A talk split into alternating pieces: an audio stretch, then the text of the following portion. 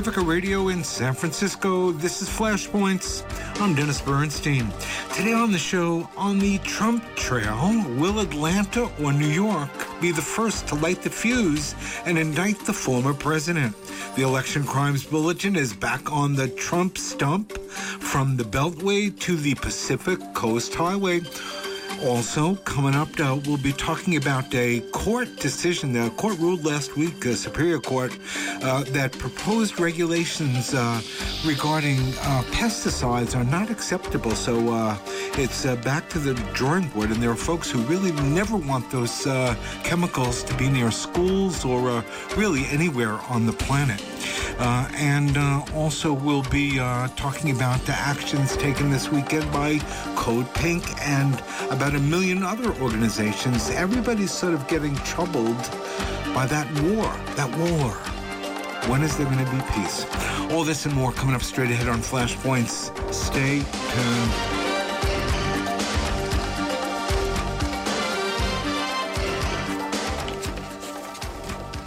And you're listening to Flashpoints on Pacifica Radio. My name is Dennis Bernstein. This is your daily investigative news magazine.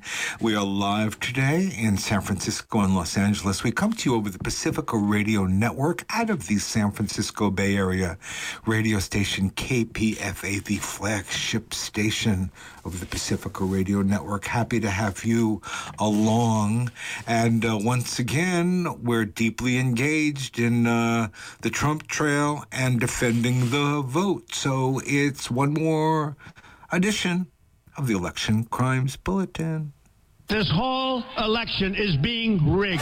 The election is being rigged. It's totally rigged. Yes, Donald, it's rigged because your cronies rigged it. So says Rolling Stone investigative reporter Greg Palast. You're removing black voters from the voter rolls just so you can win this election? We will treat those people from January 6th fairly. And if it requires pardons, we will give them pardons. So you didn't call him, but you challenged his right to vote or have his ballot challenged. Sir, get out of my house. Okay, I will get, get out, out, of your house. house. I just. Now. It's now time for your Election Crimes Bulletin with Greg Palast. And this is Dennis Bernstein with Greg Palast. You're listening to the Election Crimes Bulletin on Flashpoints Pacifica Radio.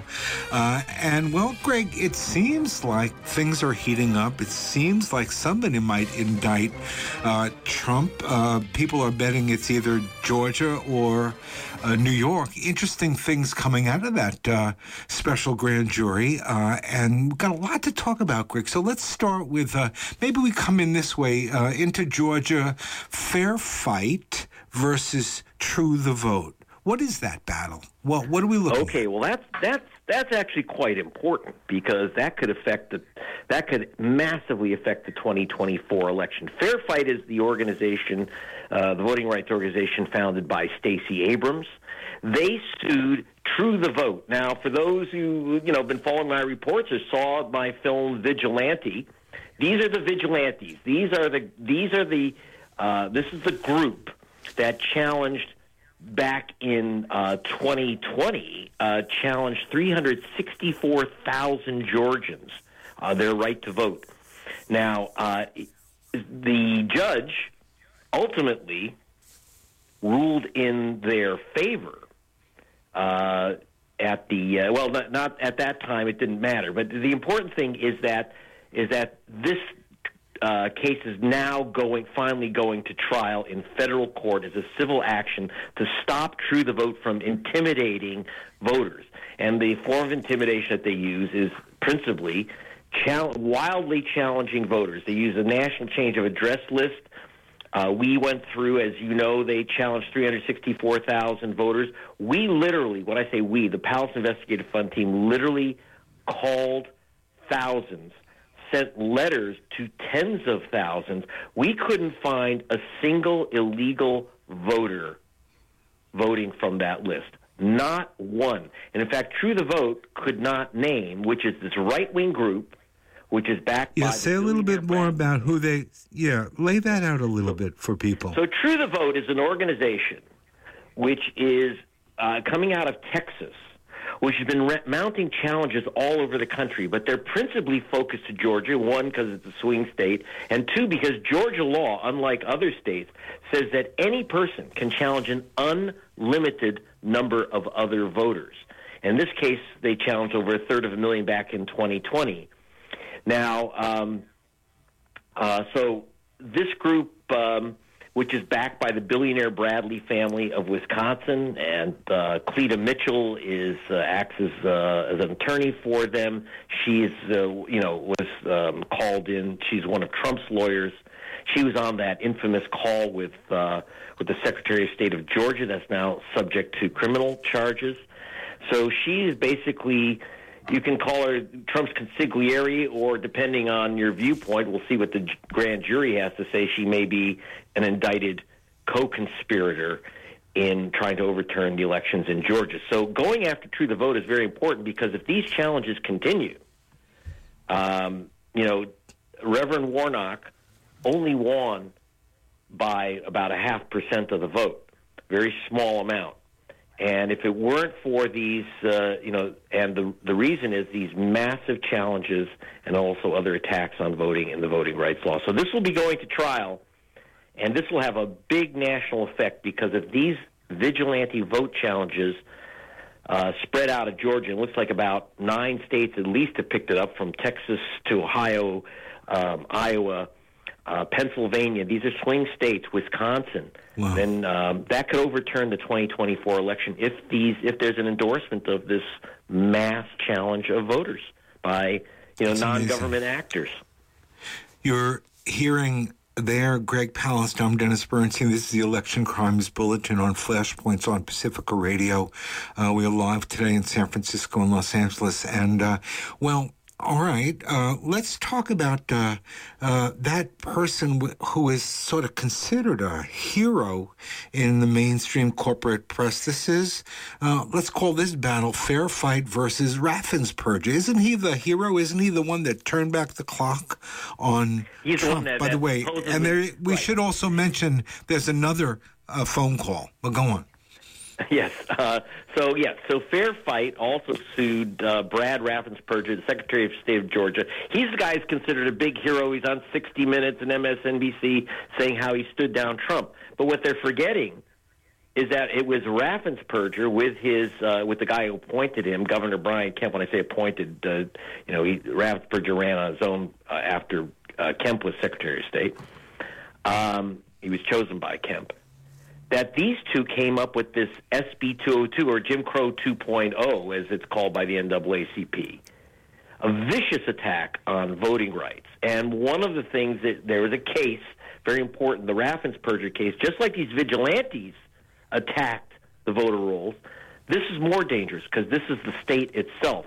And the state removed, the state wrongly removed 340,000 voters. 340,000 voters are wrongly removed purged from the voter rolls using the same cockamamie system used by True the Vote, which the judge says is nonsense.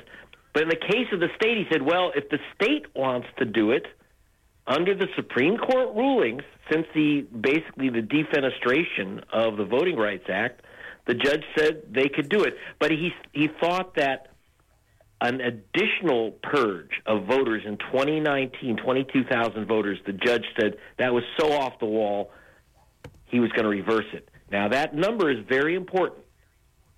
22,000 voters were put back on the voter rolls because of an action by Fair Fight, and I should mention that the Palast Investigative Fund experts advised on that case with Fair Fight.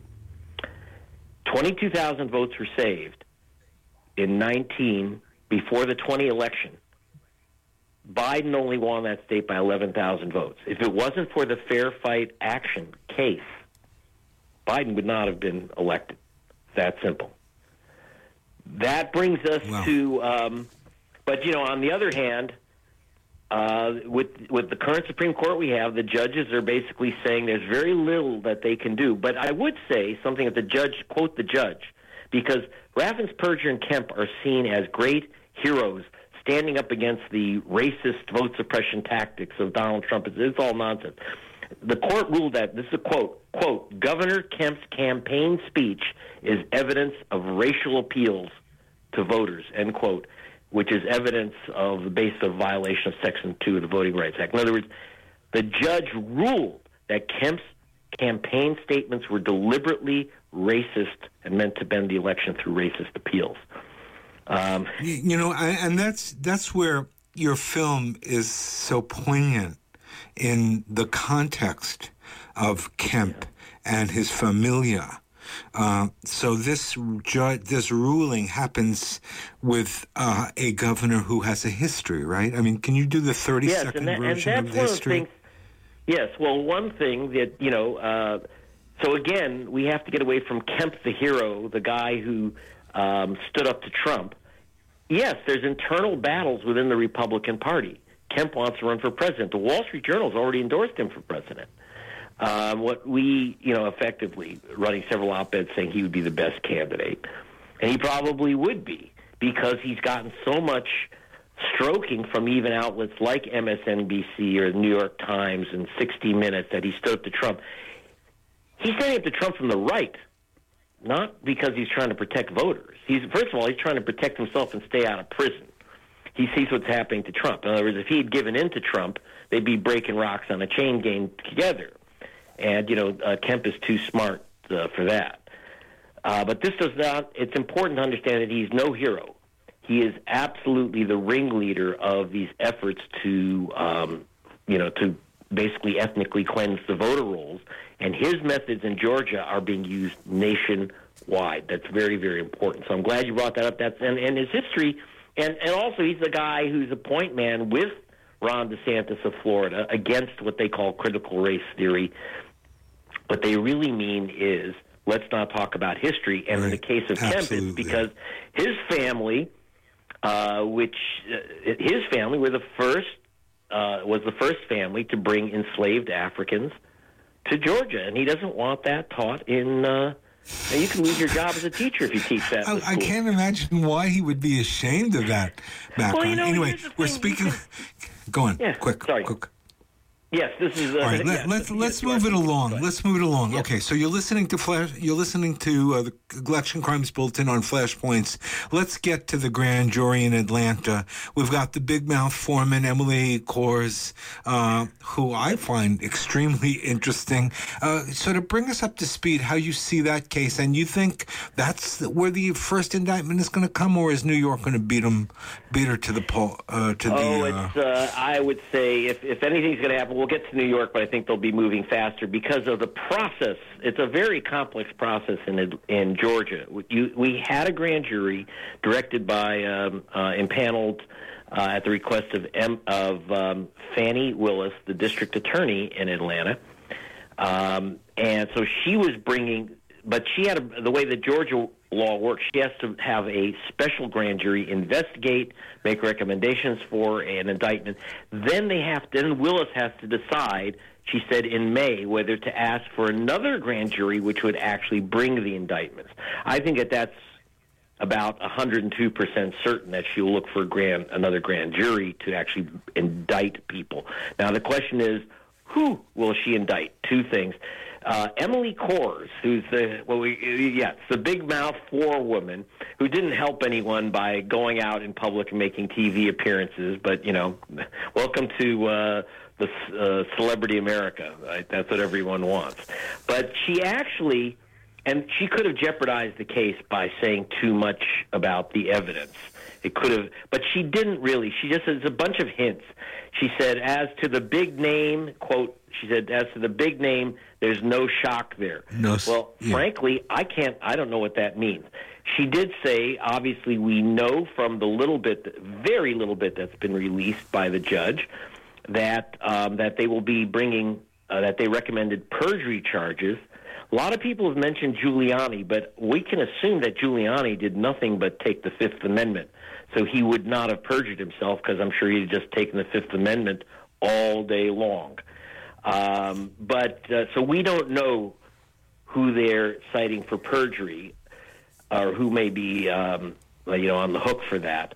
The other is that um, they they said that there'll be a whole bunch of people that they recommended indictment, and that suggests that uh, John Eastman's crowd. John Eastman was the attorney who told Trump we can overturn the election using the 12th Amendment, and almost worked. But that meant that you had to have choose electors, and they needed Mike Pence to choose a slate of electors from Georgia, which were in fact not elected because obviously Biden's electors were elected. And they had another problem is that a lot of the Georgia Republicans who were Trump delegates did not want to sign a petition saying that they had won because that's uh, wire fraud, perjury, um, possibly sedition.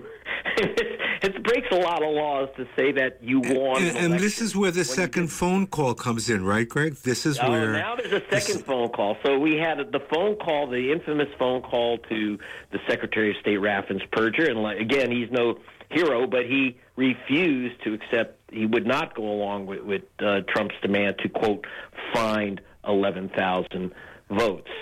Uh, but there's now a new tape, a tape with David Ralston.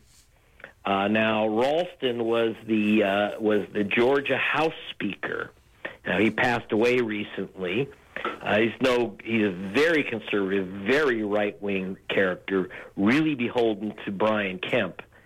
And Trump called him. There's a tape of it. We haven't heard the tape. We don't know what's on the tape, except apparently he's uh, he's told Ralston to demand a, um, you know, from the secondary notes that Ralston made to others that Trump had demanded that he call a special session of the Georgia legislature to overturn uh, to overturn the uh, certification of Biden's victory in Georgia. And Ralston Ralston also, again, he's a very conservative guy. He is uh, he's you know shepherded through terribly racist laws. There's no other way to put it. But he, you know, he does again. He doesn't want to break rocks on a chain gang, and uh, and also, you know, as he pointed out, you know, Kemp wouldn't go along with this, so he wasn't going to call an extra session of the, of the House. He said there's just no, literally no authority in Georgia law, so he basically ducked out. The question is, was the call because we don't have the tape yet? Was the call from Trump a direct did Trump really know? And this is one of the problems that any prosecutor is going to have in trying to indict Trump. What was Trump's state of mind? What was his intent? If he really believed Eastman's plan um, that it could work, that he was in fact, right. if he believed that he was cheated and he believed that, that Eastman's plan would work, it's not clear to me how you get an indictment or how you get a conviction out of that. But we'll see. We don't have all the evidence. Um, then uh, we go, we run off to New York. Alvin Bragg, who's the Manhattan DA, um, is almost certainly that's. I think he's going to win the. Uh, he's going to win the speed contest to, for first indictments. Um, he is. Um, he's been speaking with Michael Cohen, who was convicted of making of paying off the uh, Stormy Daniels, the uh, the uh, porn star who uh, banged Mr. Trump, um, and paying her off for her silence. He went to prison for that, and he's right. not too happy about that. And so he says, "Look, I went to prison for this, but I did it for Donald Trump. Why isn't he in the can?" So he's been pressing Bragg to say, "If I was convicted of this crime."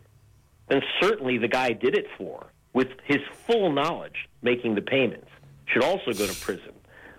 And uh, so I expect that Bragg will uh, bring an indictment uh, on Trump for that. Part of that is, by the way, because people are upset that Bragg canned a case brought by his predecessor, Cyrus Vance, who was about to bring an indictment against Trump for uh, um, basically uh, wire and bank fraud for falsifying documents in New York to the banks and insurers. Yeah, and, real charges. Uh, yes, so that's serious stuff. But now we get to another case because so Bragg had dropped that case to a lot of disagreement. The two prosecutors that that uh, were working on the case for you know for years resigned in protest. Uh, they said this. We have one of them wrote a case. book, right, and attacked him in public. Yeah. yeah, and attacked Bragg. So Bragg, that's why I think, very frankly, I think that's why Bragg suddenly turned around and said, because remember he has to get elected to the uh, DA's position. So that's why I think he turned around and picked up the Stormy Daniels case, which has been, you know, I know that Michael Cohen has been banging on his door, literally, literally banging on his door for um, two years. Uh, so I think he decided to pick up that case because of the political heat. But then we get Letitia James. She's the New York Attorney General, who um, Trump calls a racist. Could it be because she's black? Um, and uh, I'm just guessing. I mean, I don't know. I can't reach into Agent Orange's mind, but uh, he called her um, uh, a racist. Um, he also called Bragg a racist. He's African American as well.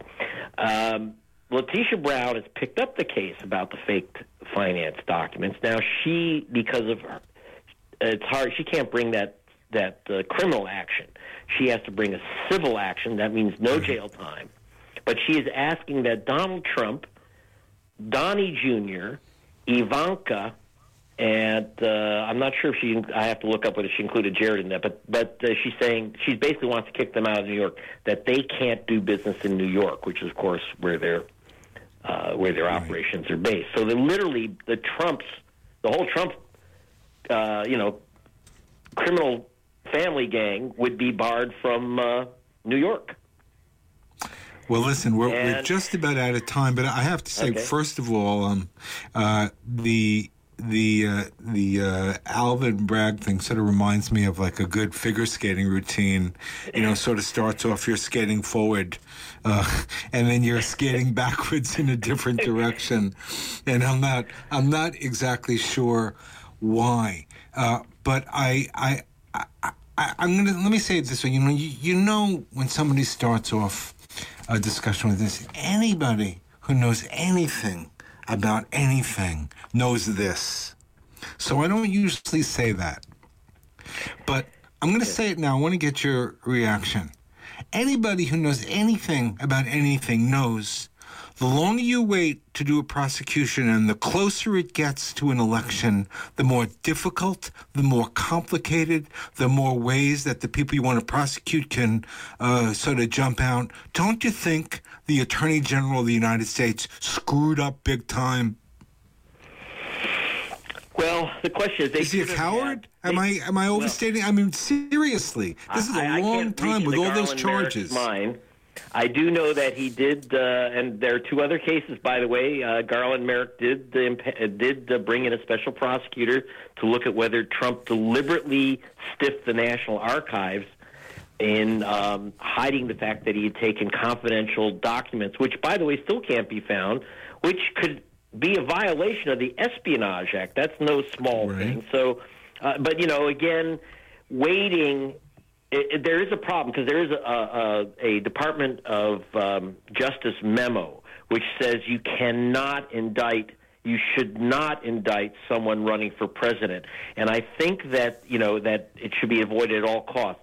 I think that's one of the reasons why Trump. Now I'm speculating. I got to be careful here, but why Trump announced very early is by saying by officially making himself a candidate, right. it's legally more difficult to indict him because the courts reasonably want to avoid affecting an election.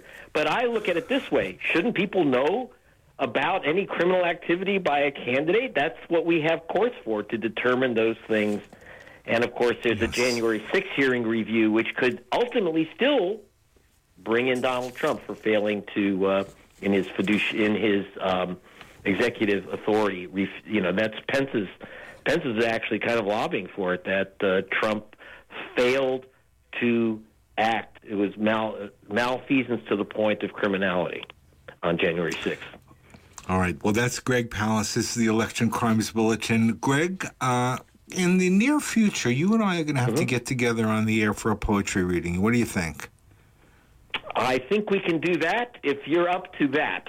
That doesn't even rhyme. I better work on my yeah. poetry before we do that. you got to get to work on that. Okay. Let's do All it. All right. Well, we're going to leave it there uh, for now. Uh, that's Greg Palast again, the Election Crimes Bulletin. You're listening to Flashpoints on Pacifica Radio. Thanks, Greg. We'll be back in a moment.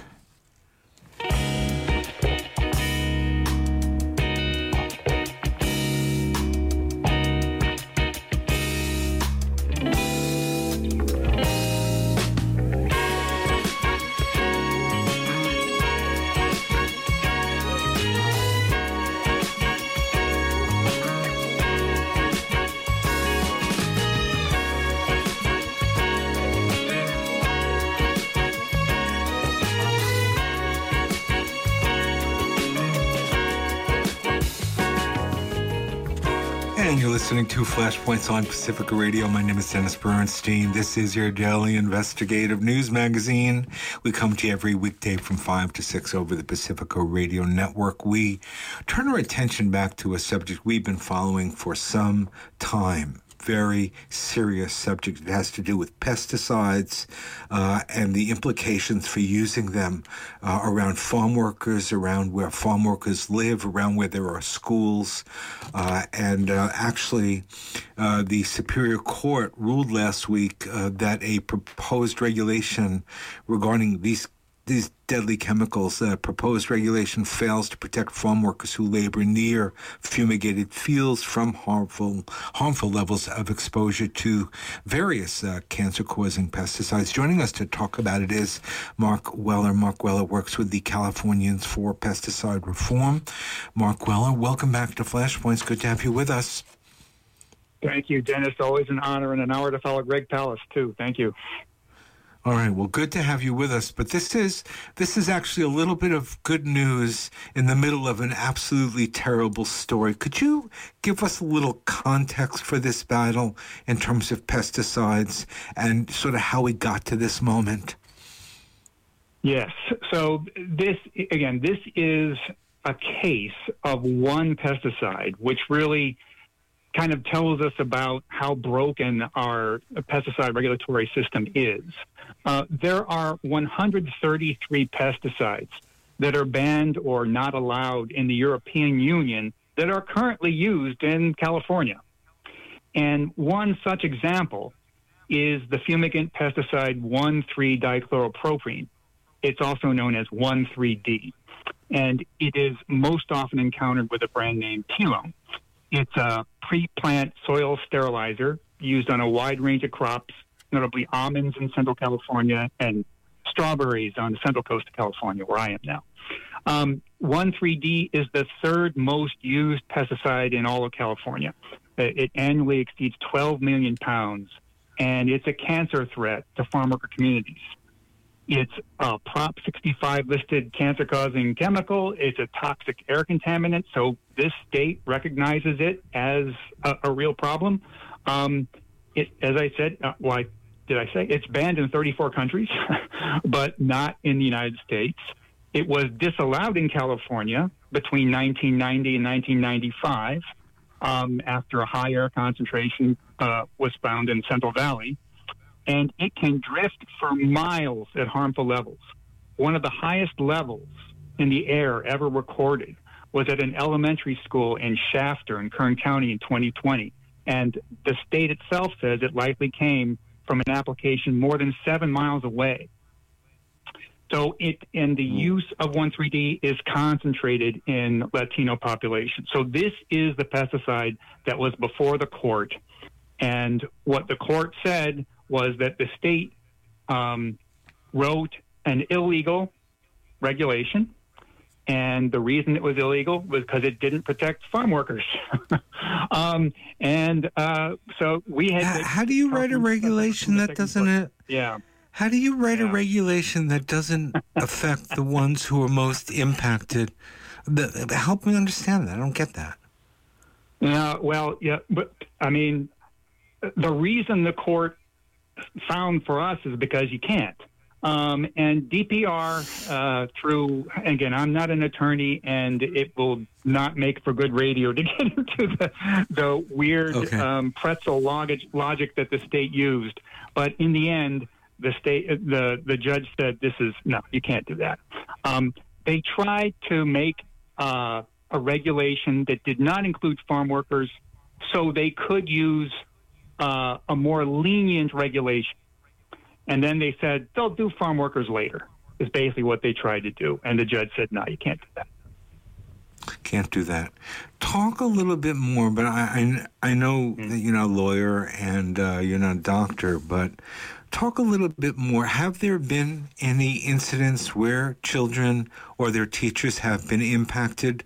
Uh, have there been any mass accidents? What What do we know about this chemistry and in the context of a whole bunch of chemicals that are used where are we now in this yeah So, you know, 1,3-D is a fumigant, which is a kind of pesticide that's used usually before everything is planted to sterilize the soil.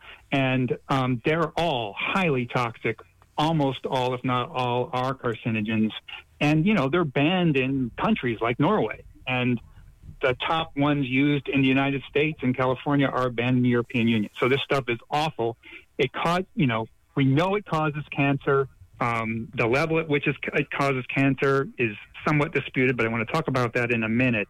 And the European Union um, has never approved 1,3-D because, it, you know, their main reason was because they found it caused genetic damage. So, and then it, it also, it, you know, much research has shown that it damages lungs and can cause asthma uh, and increased visits to the um, emergency room for, for asthma attacks. So uh, that's that's the stuff that you know we're dealing with, and it's it's the stuff that uh, if if we don't put an end to them, um, uh, we will continue to haunt the the lives of farm workers in California and in the United States. And so this fight is going to be a very important one because we hope it sets a standard for judging other pesticides. Right now, there are two divisions within Cal EPA that uh, give safe levels for pesticides. One is the Office of Environmental Health Hazard Assessment. They are the uh, division in Cal EPA that handles Prop 65 cancer and reproductive damage chemicals. So they announced in June, this past June, the level at which 1,3-D is unsafe. Anything above 0.04 parts per billion in the air, very tiny amounts, right?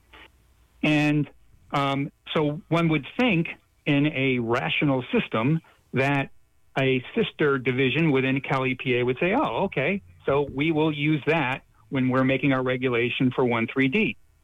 But instead, the Department of Pesticide Regulation completely ignored OEHA, didn't even reference it in their draft regulation. And so they are proposing levels of 1,3-D in the air 14 times higher where it's applied in farm worker communities. So we've got, it's kind of like a Plessy versus Ferguson thing, Dennis. It's like two sets of sciences uh, for two different groups of people. One for most Californians that OEHA sets, and then another 14 times weaker that DPR sets for farm workers. You're listening to Flashpoints on Pacifica Radio. I, am just remembering uh, I spent uh, 10 years as a teacher uh, in very poor neighborhoods around uh, New York City, and I saw the impacts of lead poisoning and chemistry on kids' ability to learn or yes. Uh, destroyed essentially their ability to think or to focus based on the chemistry. And I, yeah. I suspect that uh, the, the kids of farm workers are having the same problems that this has come up. Yeah, they absolutely are. And the the category of pesticides that are doing the most harm to kids' brains are organophosphates. Um, uh, the fumigants that we're talking about, the scientists have linked mostly to cancer and lung damage, and then also genetic damage, which can also lead to you know uh, brain problems and learning problems and things like that.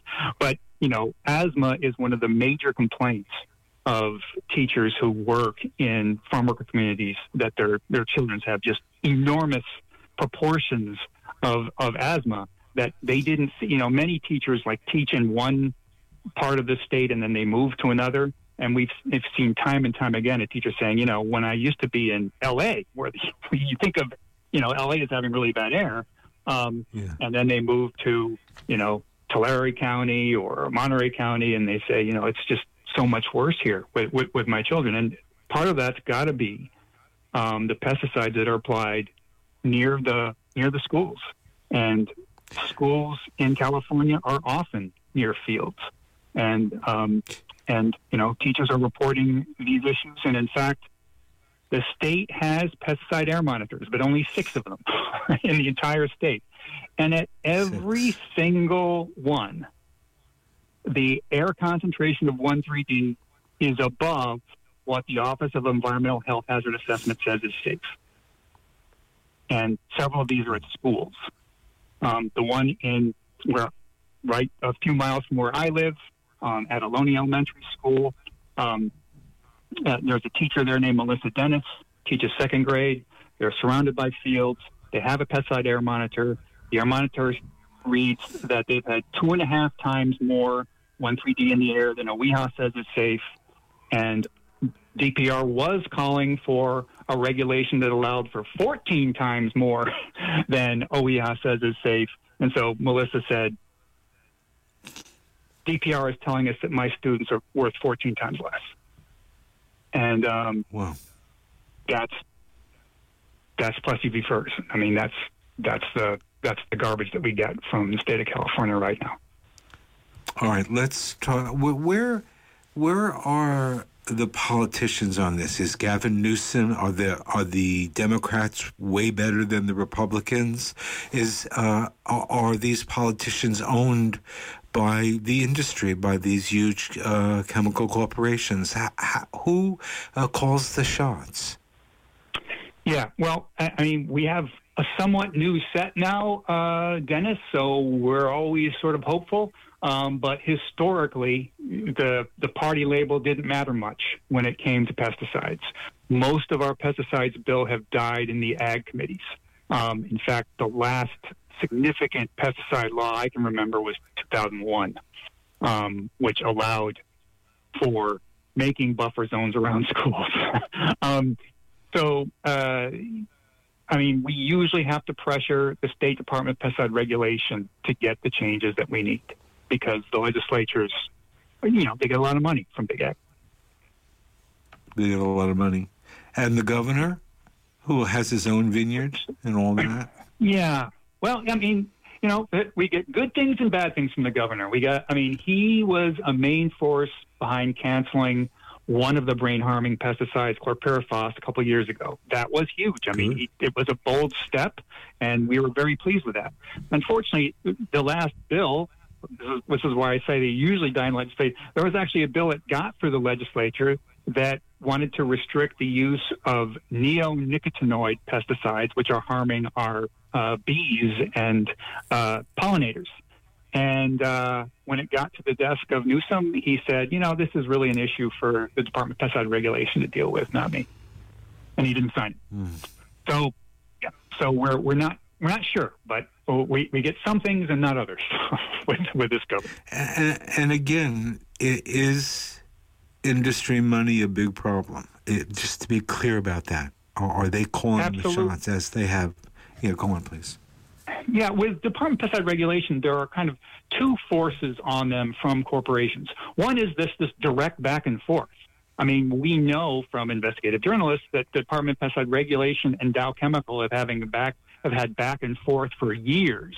In fact, we see plans that D, that uh, Dow gives DPR in 2008 that finally become policy in 2016. Right? I mean, uh, Dow has a huge what this chumminess with DPR that is very concerning. And you know, Dow's not the only company. The last head of DPR now works for Syngenta, one of the four giant pesticide companies in the world. Um, and so you know, there's revolving door stuff too. But the other the other pressure on well pressure the other influence from corporations on Dow is uh, I'm saying on DPR on the Department of Pesticide Regulation is the fact that they get 80% of their budget from pesticide sales, something called a mill fee, which is essentially a tax on the first sale of pesticides. So their interest, their self-interest, where they're supposed to regulate pesticides, but if they regulate them to oblivion, they'll have no money. And since 1,3-D is the third most used pesticide in all the state, I think that that had something to do with the fact that they did not want to reduce the use of 1,3-D because that would reduce their money. Well, that's a good point. Um, before we let you go, could you talk mm-hmm. a little bit about the role that the farm workers uh, have played yeah. in this battle? And obviously, they're uh, among the most impacted. So, what is yeah. their role? What have they been doing? Are they in yeah. support of this uh, movement? Absolutely. No, they've been the center of it. So, you know, the farm worker farm workers have been pushing for pesticide reform for more than 60 years now. They, they've always been at the forefront of this. And um, at the only public hearing that the state held for this 1,3-D regulation, the draft regulation, was back on January 18th. And I know you talked to one of my colleagues then. Um, and the room was filled with farm workers, one after another, coming up to the mic and saying, we're not worth 14 times less, um, which is basically telling them, like, you need to use the real safe level, not the one that Dow picks for you. Um, and uh, their, their, their push has been tremendous. And, um, you know, we meet, our organizations meet with farm workers constantly. And, um, you know, we're having another meeting next week in uh, Watsonville, where, where, where, I am right now. Um, and uh, they drive the public comments. Um, they are in on the planning. Um, and, uh, you know, they have the bodies uh, to show the damage. And we're just trying to get the state to listen. Well, let me ask the big stupid question before we say goodbye. Um, yeah. Do we? Do, do they really need all this chemistry? Is there another vision for growing food more safely? So protecting the growers and the farm workers and the children. Is, is this Absolutely. just simply an addiction? It's it's it's an addiction, and it's um, it, I mean, everything we grow in California, we also grow organically. So when they throw up their hands and they say, if you get rid of 1,3-D, what are we going to do? Well, at least 34 countries in the world have figured it out. Um, it's everything's grown organically as well. I mean, it, it, we're just so tired of that excuse. And, you know, we, we keep hearing that question, well, you know, what are we going to use instead? And, you know, for for us, it's like that's not the question. The question is, you know, how are we going to protect our farm? How are we going to protect our farm working communities? That's the number one question. And the way to do that is to stop using this stuff. And there are plenty of examples of other things they, that, that, that you can do throughout the world. And often it's the farm right next door. They figured it out. Mm. Well, we're going to leave it right there, but we really appreciate the very good information, Mark Weller. You're with Californians for Pesticide Reform. How do people get more information? Maybe they want to follow what you do, be at the next court hearing, whatever. Yeah, easiest way is to visit our uh, website or Facebook page. That's pesticidereform.org. Beautiful. Thanks for spending the time with us. Always a pleasure, Dennis. Thank you. All right, be safe.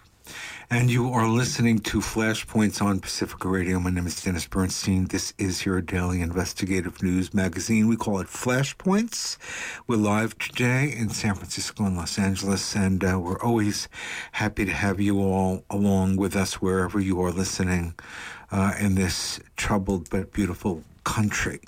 Uh, we're going to take a short break. When we come back, we're going to be talking about some activities, you might say, some folks who were not pleased with the uh, U.S. war effort and the incredible dangers that are now being presented in terms of the potential for either a nuclear meltdown at a power plant or a nuclear war. These are very dangerous times.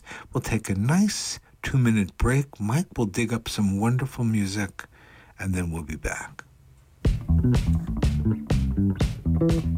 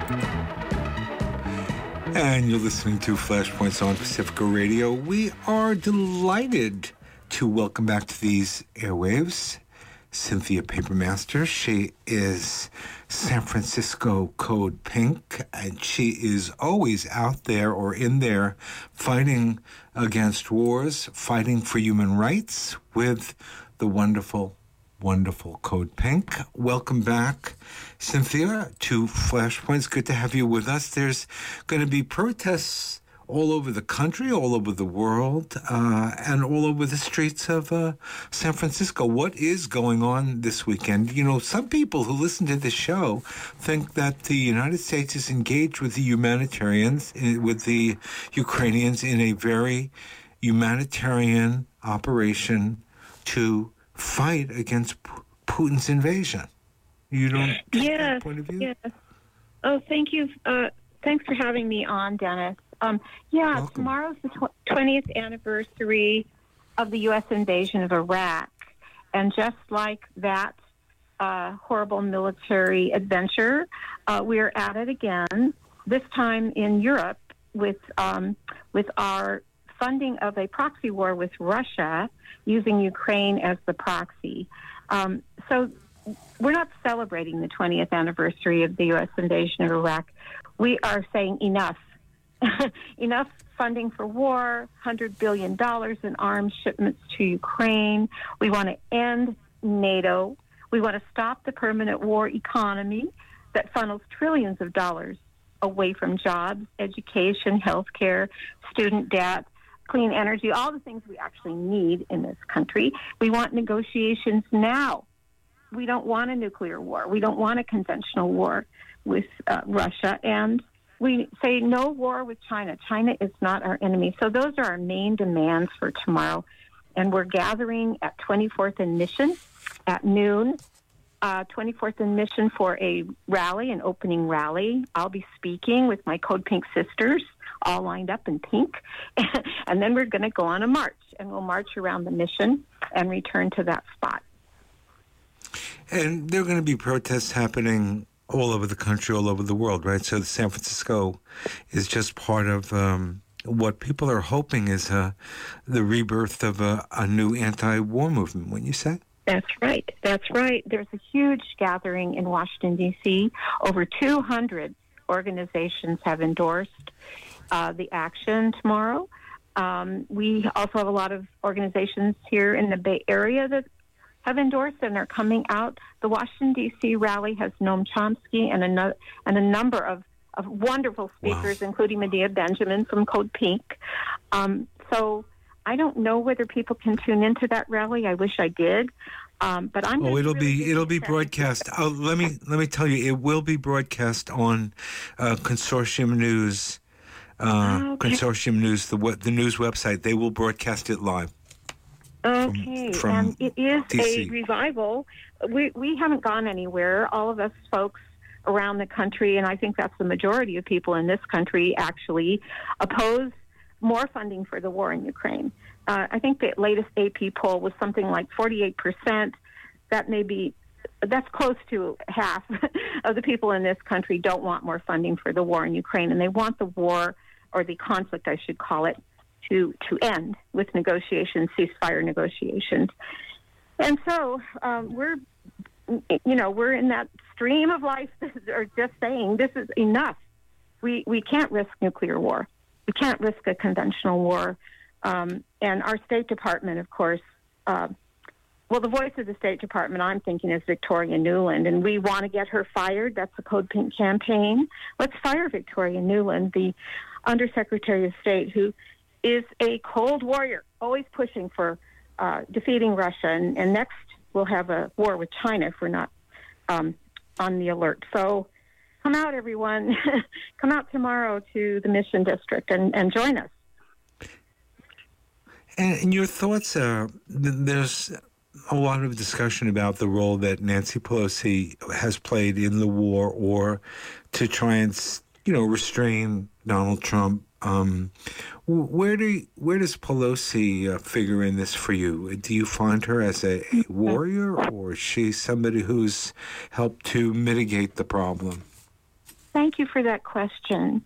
Um, yeah, Nancy Pelosi never met a war or a war budget that she didn't like or sign on to. She has funded, as Speaker of the House, she had a choice of bringing war funding uh, legislation to the floor of the House to a vote or not.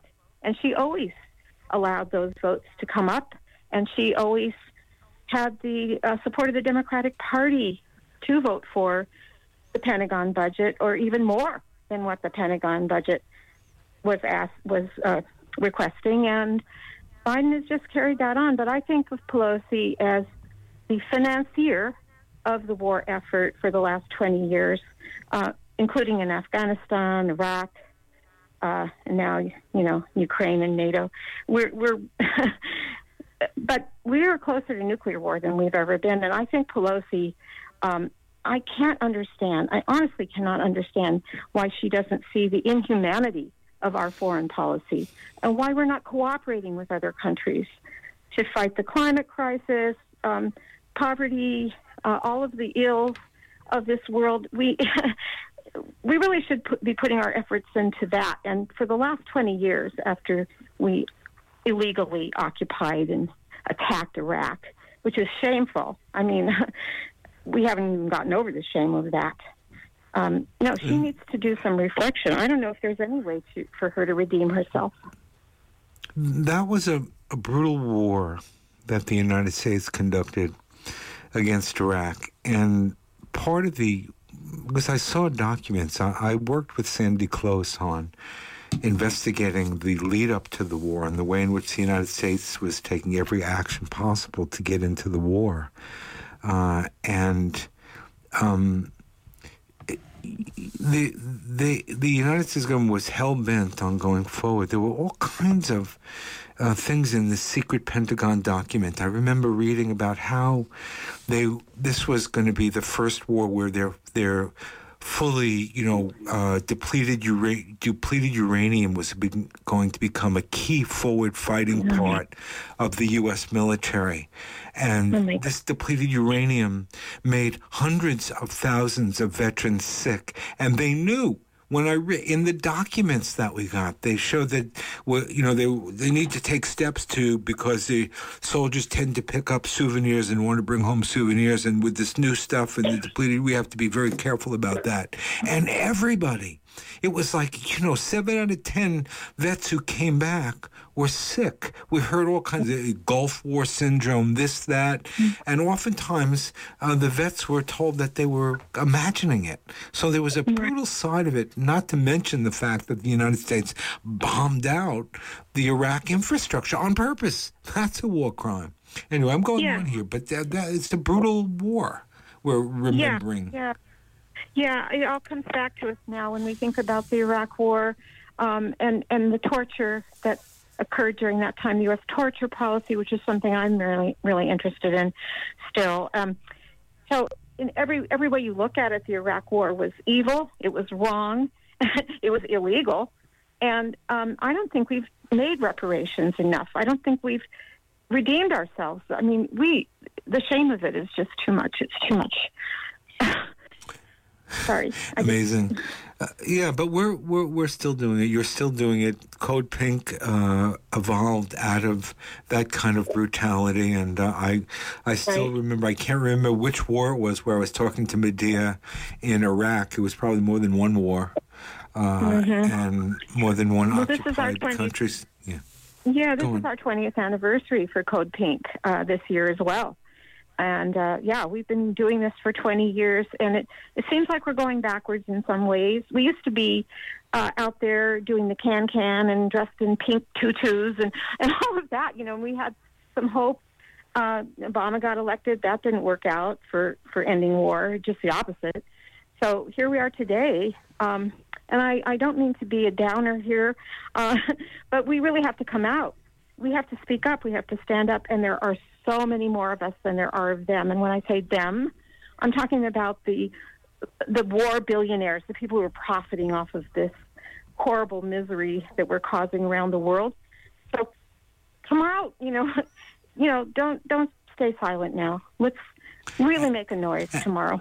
And I want to say, I want to thank you uh, for all the great work you do, Cynthia. I want to say we're going to go out with uh, a, a, song I wrote, but it's not just a song. I wrote a, a, piece with Francisco Herrera, and we've adapted it to the collateral murder um, document that that really helped to stop that Iraq war 20 years ago. That's why they want to kill Julian Assange because he offered information uh, that showed the brutality of the U.S. involvement uh, in the right. war. So.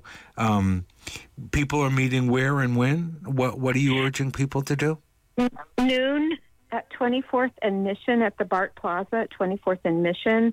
There'll be a brief rally, and then we'll have a march around the mission, returning to the mission district. And if you're with Code Pink, you'll be invited to an after party, a gathering. Uh, so well, we're going to do some beautiful trouble. all right. Well, I think that's going to be my uh, coming out of hibernation party. Anyway, sure. we're going to leave it right there. You're listening to the wonderful uh, Cynthia Papermaster. She's talking about um, national, local, international anti-war actions. People are afraid of what's going on, and uh, we're going to go out with our anthem to Julian Assange. Thank you again. You're welcome.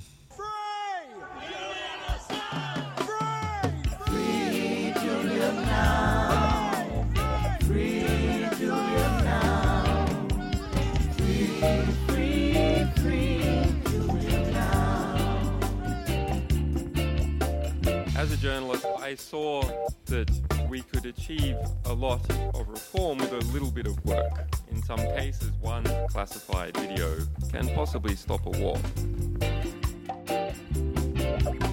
A military chopper opens fire, instruments of genocide. WikiLeaks unmask the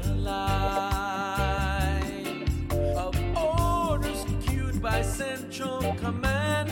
Gunsight video nails the murder scene down. Julian told the truth about the war machine. It's getting late in the hour. Don't wait another minute.